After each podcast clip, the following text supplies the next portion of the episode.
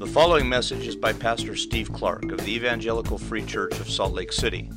More information is available at our website, www.slcevfree.org.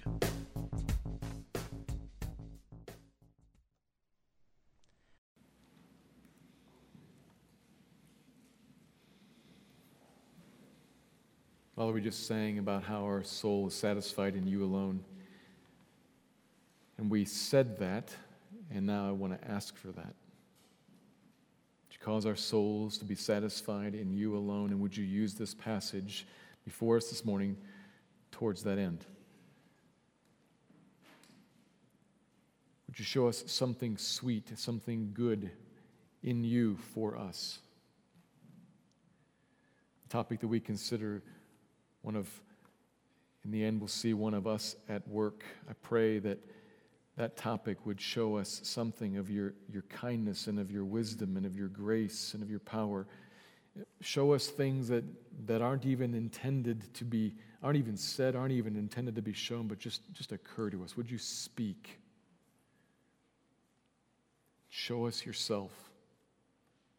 Speak to each individual person here. I, I'll say some words and would you then, would you beyond them and, and in them speak to people?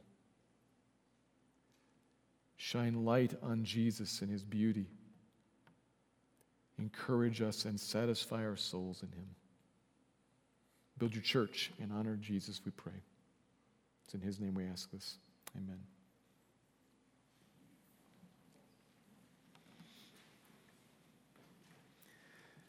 Do you ever find yourself feeling like your job owns you? Maybe not literally, of course, but sometimes it can feel like that. Sometimes it feels even like the boss is a taskmaster, we might say. Or that I, we, our whole department, we're just the slave labor. Just brought in and used up and spit out like cogs in a machine. Until, that is, we get fed up and we revolt. That kind of language, revolt, slave labor, the taskmaster, owned. That, that's, that's the language that we sometimes use to describe our jobs, our workplaces, and that's the language of slavery because sometimes they feel kind of alike. Ever felt that way for you? If it does, when it does, how do you respond? Well, sometimes we respond with if it's really hard, we, we do rebel and we become insubordinate. And at other times, when it's less so, we just kind of become kind of low grade resentful, frustrated, maybe uncooperative, maybe disappointed and fearful because you kind of know this. I spend a whole bunch of time here in this environment, and my life is just running through my fingers, taken from me and used up by somebody else for their agenda, and I can't do anything about that. Well, today's passage is going to speak to that situation. Colossians chapter 3, God speaks to help us in such environments and in other types of work situations too that aren't nearly so bad. I, I describe that one as, as kind of a, of a bad environment. I've never actually been in a work environment that bad. A lot of us haven't. But whether it's a, a, very bad environment or, or frankly a pretty good one where the, the situation is nice and, and the boss is great. Across the whole spectrum, the passage today speaks to us, including, importantly, including the hardest ones, the hardest work environments. And we know that because the passage before us today is literally about literal slaves and literal masters. That's our setting in Colossians we look at this third pair of relationships in the typical ancient household. It's been like a month now since we've been in this passage, but if you can think way back to, to a month ago, we, we saw the first two pairings here. Paul's dealing with the typical ancient household, and we saw him address these typical relationships, giving brief instruction to each, nothing exhaustive, certainly not, very, very focused, very limited, brief instruction particular to each, each person in this relationship across the issue of authority. So he, he dealt first with husbands and wives and how they deal with the authority that's between them, and, and children and parents, and now this morning, slaves and masters, which right away strikes us as a little odd because slavery is so repugnant to us. It's offensive, it's wrong. So, how can the Bible treat slavery so matter of factly as to bring it up kind of in parallel with, with parents and kids and husbands and wives? It treats slavery matter of factly, just addresses it, and then moves on, never condemning it. How, how can that be? Certainly, is a big question, and it has certainly been instrumental in, in a number of people rejecting Christianity. How should, how should we think about this? Well, first, we have to recognize that the biggest issue is we got to recognize we got a different context here. We've got to read this, read slave and master in, a, in an ancient context. Most Americans today, when we hear the words of slavery, we think of racism, we think of Africans in chains, we think of plantations and brutality. That's, that's what comes to mind for most Americans an environment that is more than just wrong, it is inhumane and wicked and wretched, and good minded people, when they see it, must be appalled by it and must cry out against it. That's what we're thinking. And so that's what puzzles us when Paul sees slavery and doesn't appear to be aghast at it and doesn't cry out against it. Why not? It's because he's looking at something different than we are in our minds or on our movie screens. It's not my purpose this morning to explore slavery and to explain all the different ways that slavery in the ancient world was different. But generally speaking, it was different. It was very common, it was very diverse. It was diverse across economic strata and it was diverse across racial lines. It wasn't all racial. And any, any person of any wealth level and any person of any race could be a slave, and many people were. And it was much less brutal. Now, I'm not trying to say that slavery was good and wonderful. That would be a lie. I'm just saying it was different. And if we were to think about it in, in, in, depth, if we were to make that our subject, we would see that it was different, and it was different in a number of ways that allowed there to be space and time for Paul and the Bible in general to look at something and to address something that was wrong, but to address it in a way that was slower and worked more like an undermining a constant erosion of the foundation such that the institution would itself crumble. Kind of rot from the inside. When, when what Paul is saying, even some of what he's saying in our passage today, when what he's saying and teaching would, would sit, would take root, and people would, would get it, they would realize this makes no sense. And it would be washed out from beneath. Slavery in that context, it, affords a certain bit of time and it, it affords the Bible to work like the Bible works. But that's not our focus this morning. This isn't a passage about slavery. This is a passage, as I said, in conjunction with these other passages before it, about how we are to think about authority. Authority between people here in this world. And he's talked about marriage, he's talked about parenting, and now he talks about what probably for us, since we don't exist in a slavery context, probably for us is most paralleled by work. So that's, that's the language I'm going to use this morning, language of, of the workplace.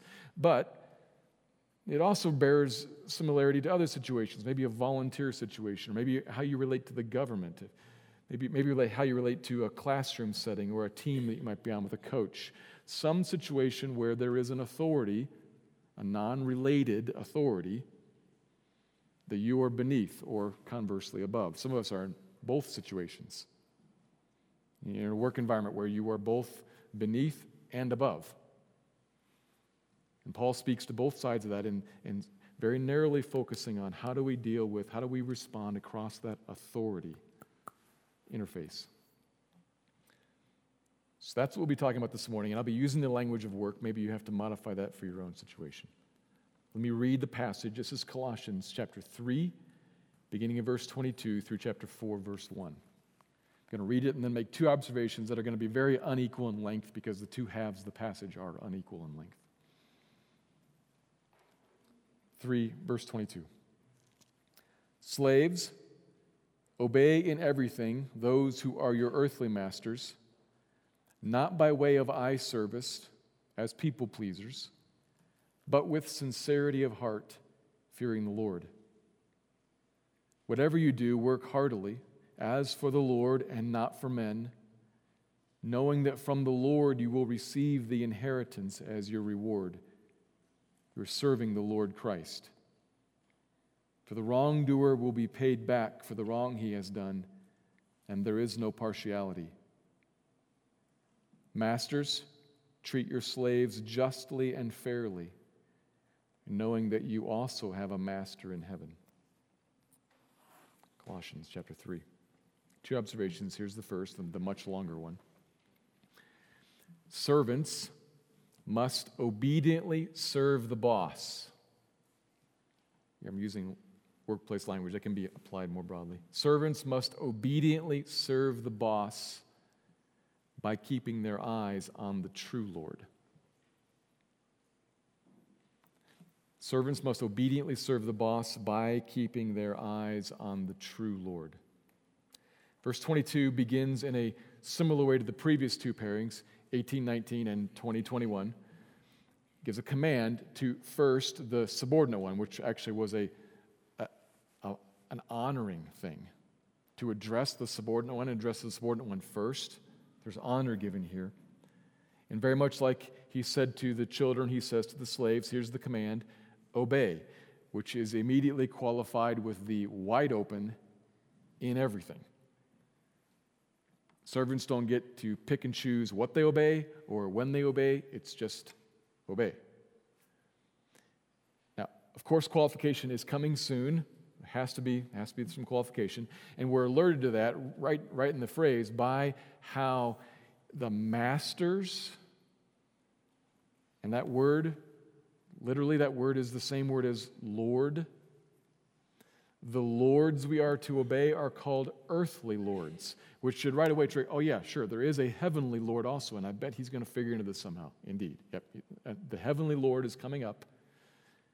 But initially, there's an earthly Lord, there are earthly masters, and we are to obey them. And that command is then widened further in the second half of verse 22, not just in formal, grumpy behavior obedience, but again, just like the obedience that a parent would expect from a child, it's not good and right if it's not from the heart and sincere. Obedience that is not by way of eye service as people pleasers, not just for show, not just when someone's watching, not just when the customer is watching, not just in view of the security camera, not just before your, your performance review is coming up. Always in everything, even when no one else will ever find out. With sincerity of heart. From in here. Obey earthly masters in everything from in here, truly and honestly. The disposition of your heart as a servant is one of obedience to the one who is over you. That's how you give them the best service. That's how you show them true love. That in wholeness and desire within you, that you do what you are asked to do, you do what, what you are expected to do. That's what doing good to them looks like. That's the kind of subordinates, the kind of servants that we are to be in our workplaces beneath those, beneath those who are over us. So, how do you carry yourself in your workplace? Would your supervisors describe you like that?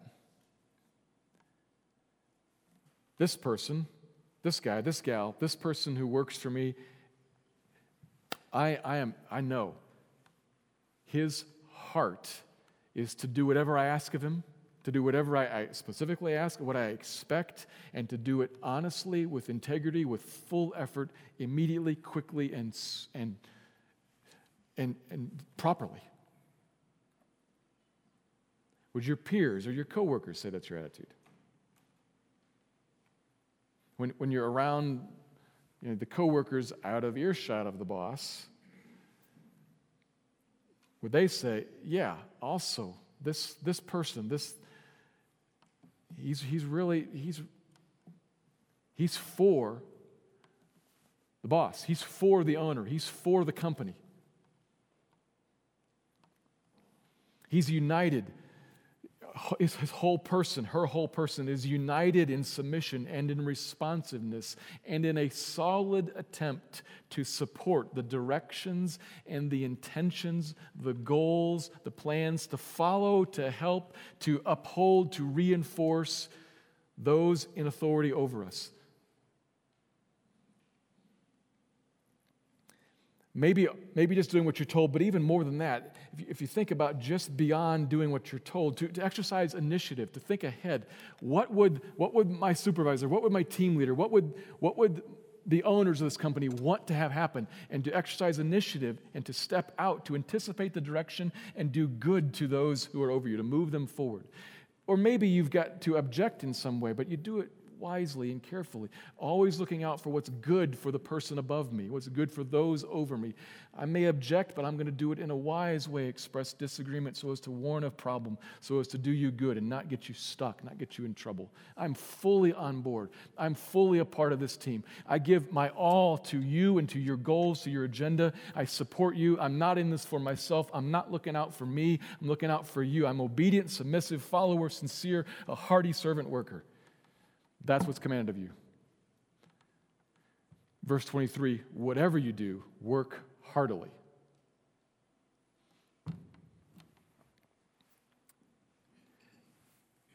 And right there is where it turns in a really helpful way. Because as I go on like that, you can kind of hear, like, oh my goodness. But it turns in a really helpful way. Work heartily as for the Lord, the Master, and not for men. And you got to get the feel of this when, unfortunately, our English, to try to make things clear, makes some other things unclear. It's the same word. As I said already, it's the same word. So you could read this work for your earthly masters, fearing the master. Whatever you do, work heartily as for the master and not for men. Oh, Oh, sure. He turned that. He meant someone else. He shifted there to the Master, the Lord. And that's really helpful. That's the Lord in heaven, specifically mentioned, but also if you catch the allusion in just how verse 23 is, is shaped Verse 17, look back at verse 17, the verse that kicks off this whole section. And whatever you do, in word or, do, or deed, do everything in the name of the Lord Jesus. Verse 23 Whatever you do, work heartily as for the Lord and not for men. The wording is very similar, and if we were reading this all through and not over the course of like six weeks, it would have it would have clicked for you a little more quickly because you would have just heard it. He wants us this way, mindful of, submissive to, obedient to, following in light of this. This Lord, through this Lord. This Lord, not or this Lord, through this Lord. Like this, up and down. And he, he shaped this the very sentence structure and he shaped the, the double use of the word Lord to kind of reinforce that. Yeah, I'm a follower of, yes, I'm a server to this, this Lord and that Lord first. I, I'm obeying this Lord, fearing that one. Okay, this is really helpful. The sentence structure shows it, and then he repeats it the Lord, fearing Him. Work heartily for the Lord, knowing that from the Lord you will receive an inheritance. You are serving the Lord Christ. And literally, that's actually a simple command there. It's not, not a statement, it's a command. Serve the Lord Christ. Finally, at the end, he gets really clear Obey the earthly master, serve the Lord Christ. Repeats this, repeats this, repeats this, get, giving this, this title to Jesus that really kind of underlines things here because he knows that if you listen just to this verse and just, just to how I was laying all that out, a follower, submissive, fully on board, that'll crush you if you don't realize that actually I'm not serving this Lord directly. I'm serving this one. And by serving this one, then this one. This is really important and really helpful. Paul wants us to remember this first and foremost. If You stop for a minute and just, and just think about some real life work situation.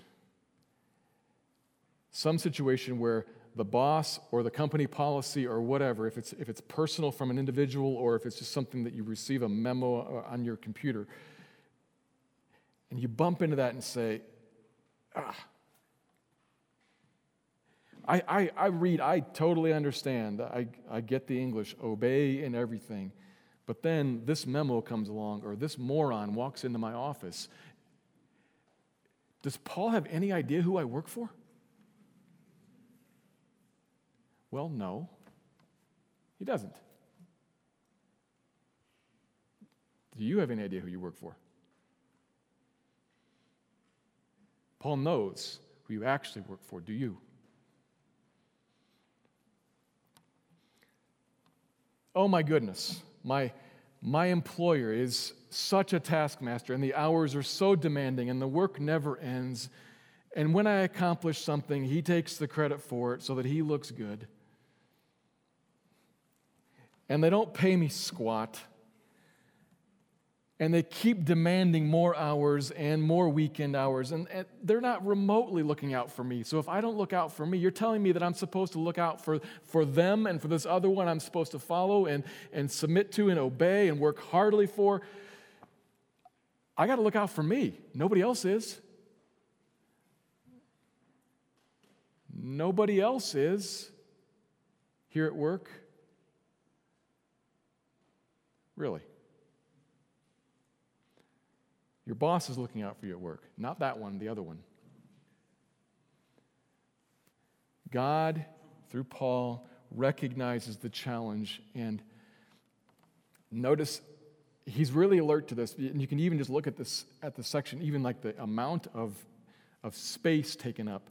The pairing of 1819 is real quick. Two verses, simple command, simple command. The pairing of 2021, real quick, two verses, simple command. And then when he comes to 22, it's long. Because he knows this is going to be hard, and I need to actually say something and underline it and reinforce it. I know you will be at work. And remember, he's talking to about the worst possible of work situations literal slave, literal owned person.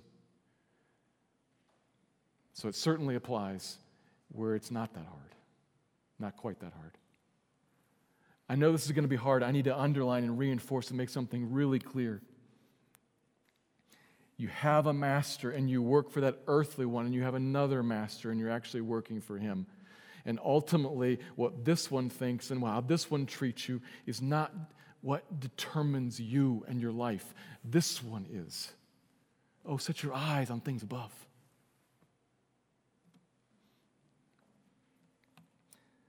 So he says in verse 22, beginning with beginning there, obey with sincerity of heart, fearing the Lord.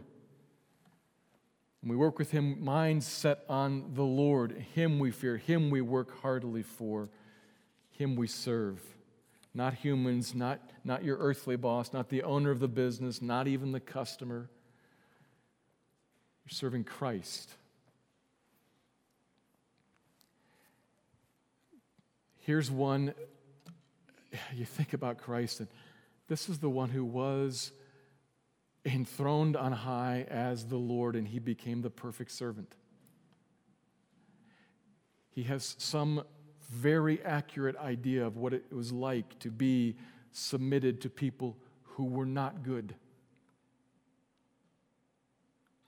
And what it was like to, to bear from those over him in authority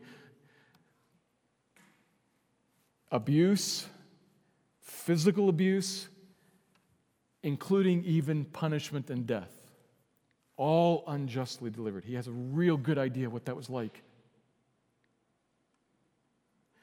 And he embraced all of that for you when you stand in a position, I, I hear what it says. I, I, I read, obey, and everything. And I know I'm supposed to be towards this boss, but I'm not. And I'm really angry and really resentful. And you find this and you hear me elaborate on it and, and, and run on with it. And you feel like, oh, some weight from that. Here's the one who came to relieve you of that weight and then to empower you to bear up under it. By pointing out to you up and then down, me before them. Look to me, you serve me, you work heartily for me, you fear me, you honor me, you serve me, and then from me you receive, back to you, you receive what you need. You receive reward and you receive justice. Maybe never from these ones, but from that one. Verses 24 and 25 are about. Look to him for his assessment and for his approval and for his reward and his justice, knowing that from the Lord you will receive the inheritance as your reward.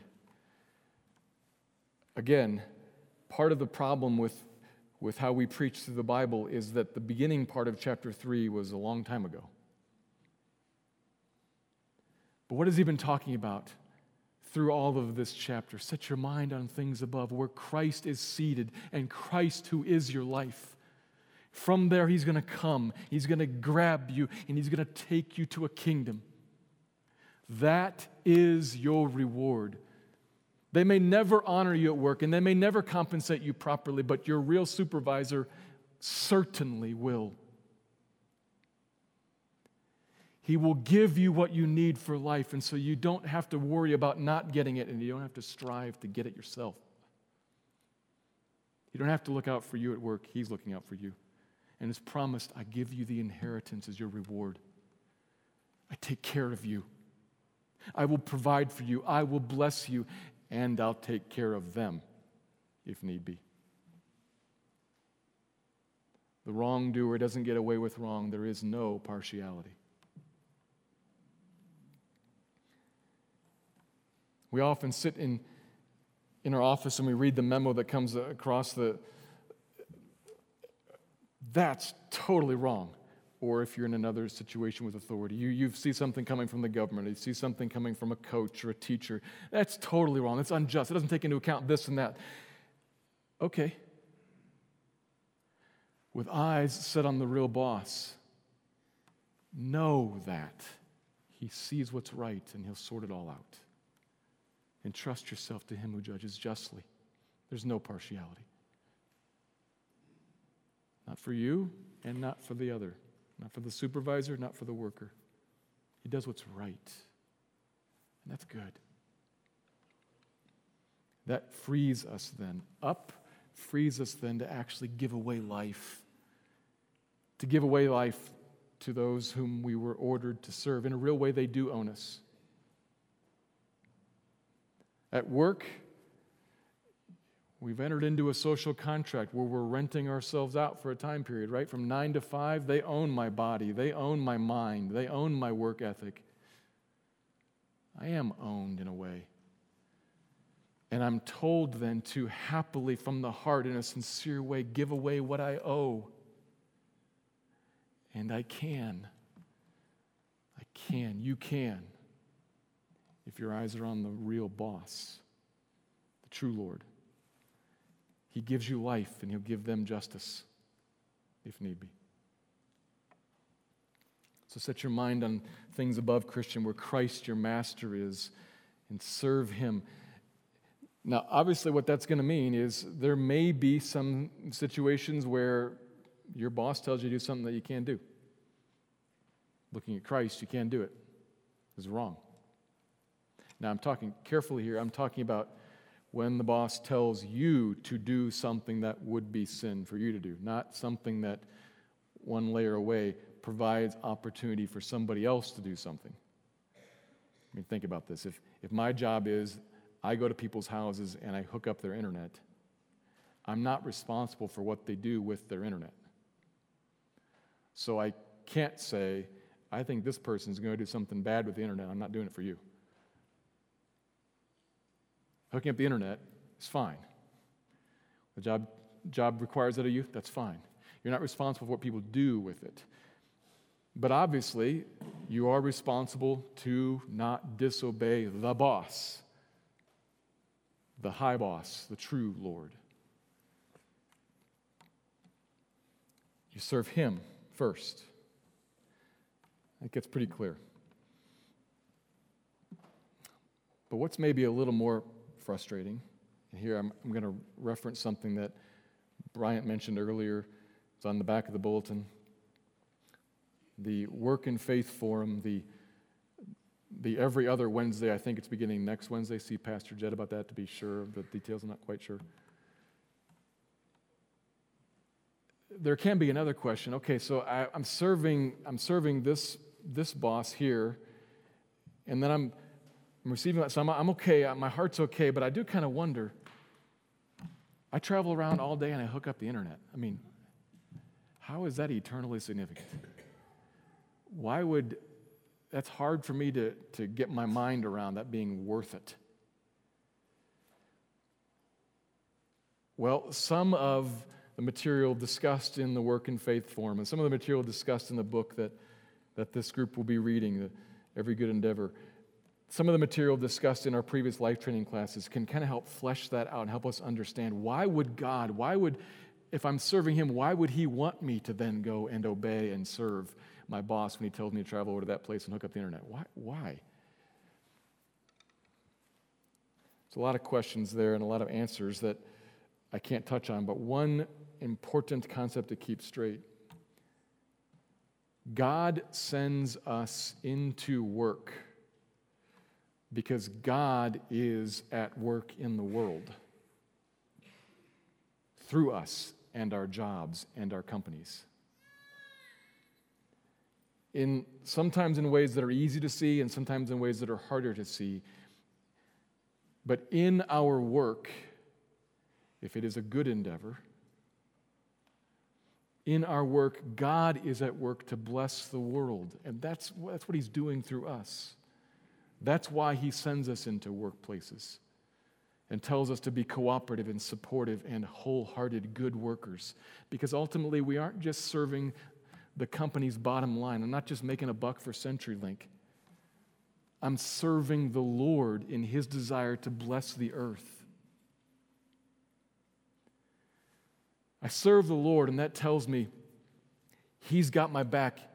He'll, he'll provide for me and protect me. He'll give me justice. I serve the Lord, and that tells me I, I must not sin myself. And I serve the Lord, and that tells me, oh, my work is meaningful. It has His meaning. He's pushing His grace into the world through me. Oh, through my company, through what we do. Oh, good.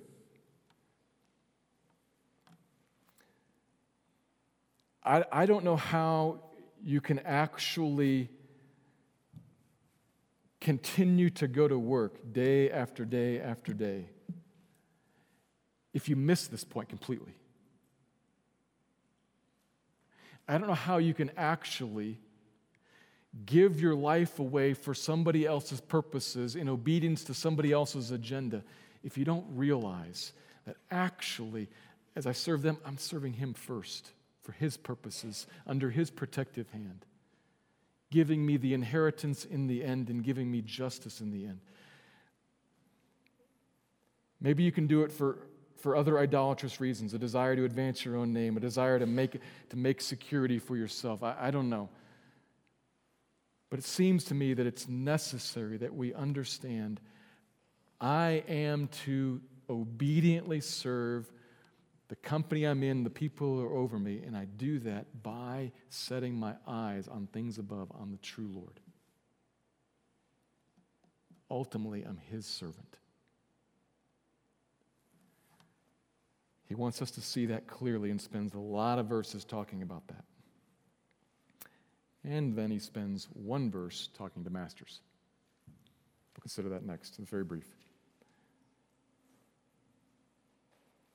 Second observation bosses must treat their servants justly because that's what the true Lord wants.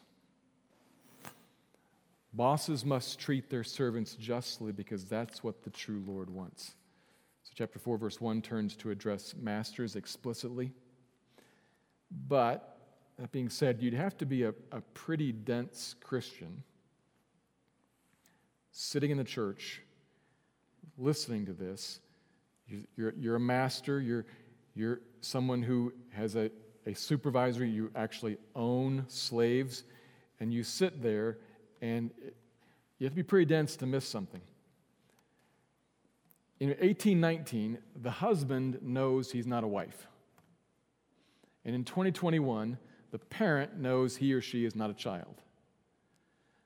But in the last pairing, the third pairing, the master, while knowing I'm not a slave, but actually, yes, I am, that language is used to describe me all the time. In fact, in this very book, in chapter 1, Paul called Epaphras, the guy who founded the church that we're sitting in, a fellow bondservant. Depending on your translation, it might say bondservant, it might say servant. The, the word is the same word slave. A fellow slave along with me. So Paul just called himself a slave, called Epaphras, our church founder, a slave. The New Testament calls me a slave all over the place. So the husband knows he's not a wife, the parent knows she's not a child, the master knows I actually am a slave. And so, this whole turn on slaves serving masters and the, the Lord in heaven, that was actually to me too. So, in a very real way, all that I just said is also the second point.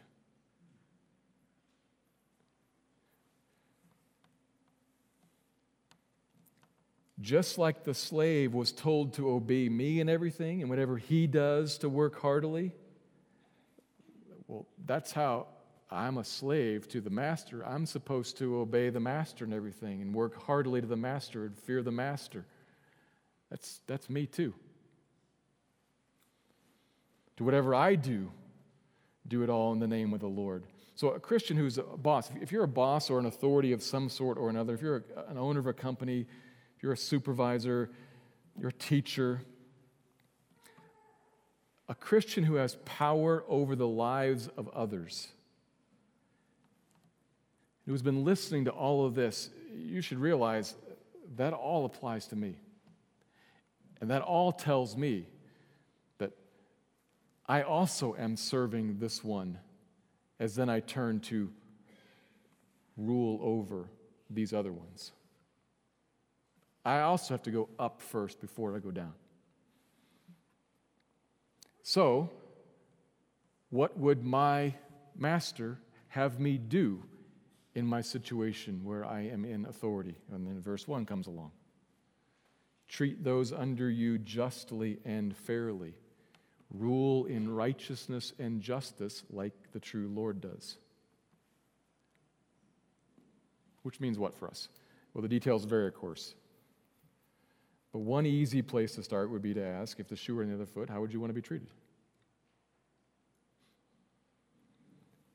Then you can look the, the policies and the procedures and the schedules and the compensation rates and the giving of credit and the assigning of tasks and the workplace atmosphere, etc.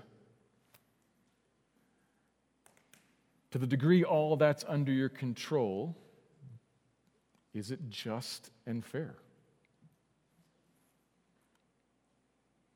Does it reflect and respect human dignity? Does it fairly share the fruit of the company's labors and also the hardships? Or do some get one and some get the other?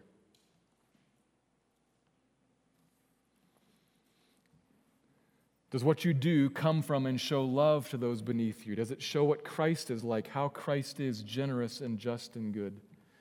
The details vary, but I, I suspect that we could figure it out, and I'm sure that there are numerous people in this room who could figure it out better than I can. Because you've done it a lot more in a lot larger settings than I have. But here's, here's the thing, though we can figure it out if we want to, but do we want to? That's probably the real challenge. Because we bump into our hearts Why is it tempting for us to not treat those beneath us justly and fairly? It's not because we didn't know we shouldn't.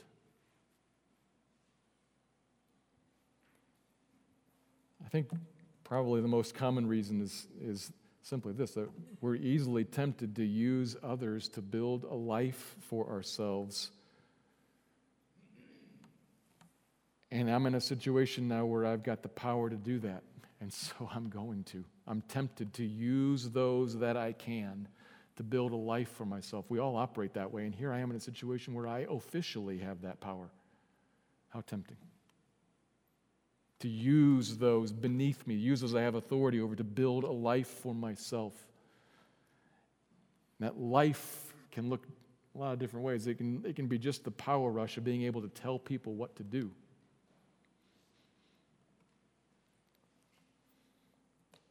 Can be the, the actual ability to use them and to use up their lives to, to build my reputation, to, to build the profitability of my department, to, to increase the income, to, if I'm, if I'm the owner, to, to just to enrich myself, to just basically take their lives and squeeze them for my own profit. Because I believe that I will squeeze out of them my reward. And I forget that the wrong done by the wrongdoer is paid back and there's no partiality. He put me in this position, but he does not give respect to me because I'm in this position. I'm still his slave.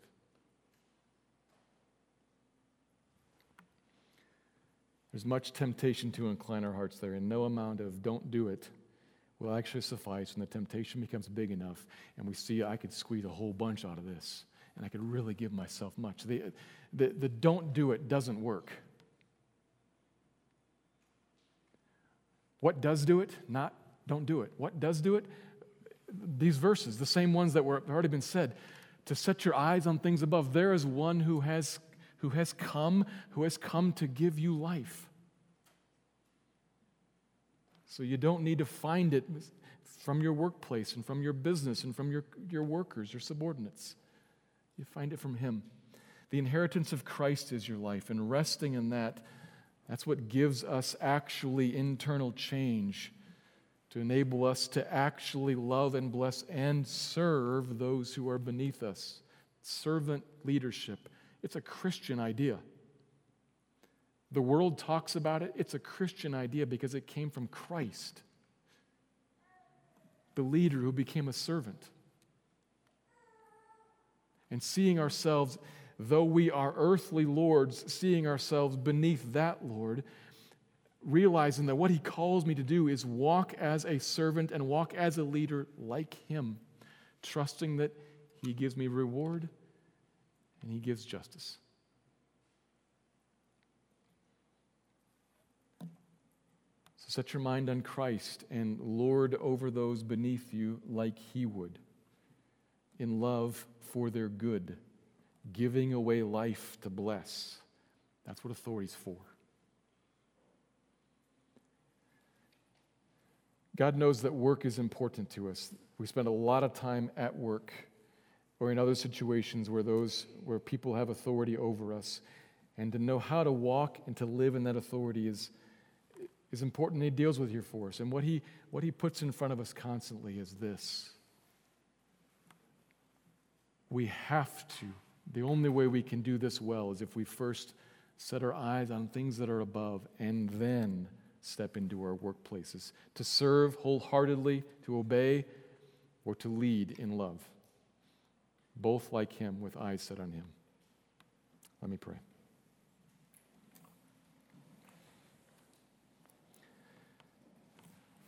Father, would you help us to be workers and bosses? Some of us are both. To be people who enter into our work environments like, like you would. To help us with that, Lord, set our minds on you, on things above, and give us grace to find life in you, please.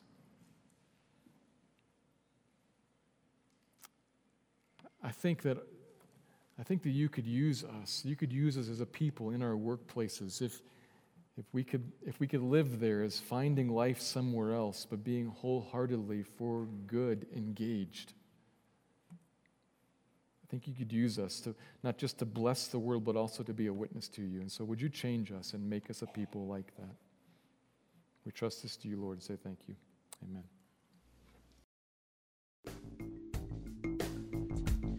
Thank you for listening to this message by Pastor Steve Clark of the Evangelical Free Church of Salt Lake City in Salt Lake City, Utah. Feel free to make copies of this message to give to others, but please do not charge for these copies or alter the content in any way without permission. We invite you to visit our website at www.slcevfree.org or call us directly at area code 801 943 0091. Our mailing address is Evangelical Free Church of Salt Lake City, 6515 South Lion Lane, Salt Lake City, Utah, 84121.